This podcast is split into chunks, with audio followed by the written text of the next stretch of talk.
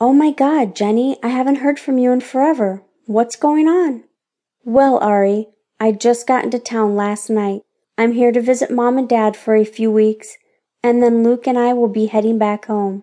Ari shook her head. I just can't believe it. You're back home for the first time in two years, and I've so missed you. You have to come over and see me. Jenny laughed. Well, no duh, that's why I called. I've got to see my best friend, don't I? Without a doubt. I mean, phone calls aren't enough, you know, and Barrett will be so glad to see you too. Jenny giggled. So, Barrett hung around. I give him credit. Ha ha.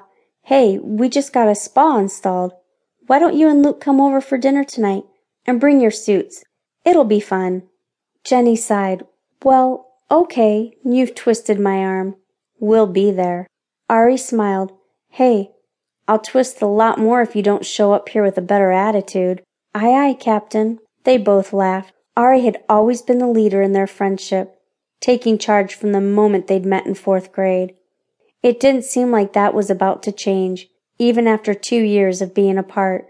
We'll be there, ready to eat and swim. Ari hung up and quickly called Barrett at his office. After three rings on his cell, Barrett answered, Yeah, babe, what is it? I just got off the phone with Jenny. She's in town, so I invited her and Luke to come over tonight for dinner and some relaxation in the spa.